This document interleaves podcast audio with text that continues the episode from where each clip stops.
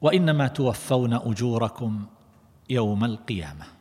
فهذه الدنيا لذاتها مكدرة وآلامها أيضا ليست خالصة كاملة وإنما فيها يشوبها شيء من الراحة.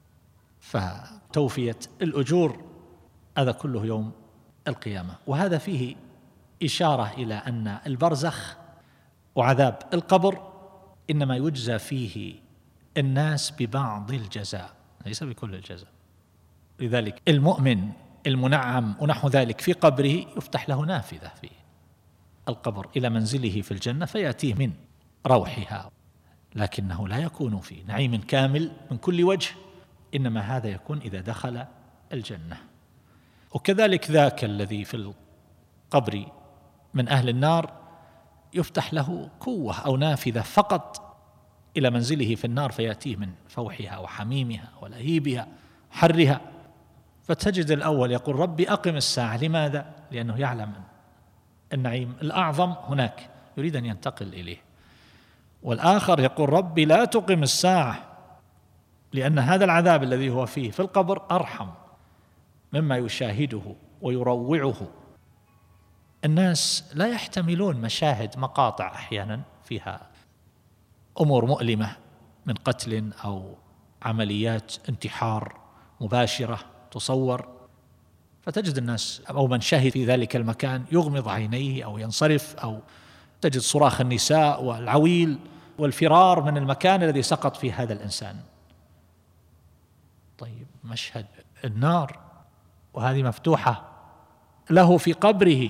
يشاهدها ويأتيه من حرها. كيف يكون حال هذا الإنسان؟ الروعات والخوف والهلع والشدة والعذاب ألم النفسي والحسي شيء لا يوصف. شيء يحتاج إلى تأمل ووقفة وتفكير وطرد للغفلة التي نحن فيها. الأمر جد وعظيم ويستحق أن يفكر الإنسان فيه مليا ليعرف إلى أين يصير وينظر في حاله وحال أولاده. على أي شيء هم؟ ويطعمهم ويسقيهم ويأكلون ويشربون وينامون ويمرحون ويذهب بهم ويسافر بالإجازة ويذاكرون في الاختبارات ويوقظهم. ونحن لكن وأين هم في الصلوات وعمارة المساجد وطاعة الله وذكره؟ أين هم في حفظ حدود الله؟ أين هؤلاء البنات في الحجاب واللباس والستر والحشمة؟ يلبسون ما شاءوا. وينامون عن الصلوات الجمع والجماعات ولا يتحرك فيه شيء. لكن لو أن هذا الولد تأخر عن الامتحان أعلنت حالة الطوارئ في البيت. الولد تأخر عن الامتحان وإذا كان بعيدا عنهم يتصلون بعد الفجر أو قبل الاختبار بمدة كافية بساعة ثم بنصف ساعة يتأكدون أن الولد على حال من التأهب والاستيقاظ. وأنه مستعد وقد هيأ نفسه. والصلاة لماذا هذا التضييع الإيمان لماذا لا يصلي إلا ربع صف في الفجر أو في الظهر يصلي نحو ثلاثة صفوف؟ لماذا؟ الظهر هذا غير الإجازة وإنما في أيام العمل.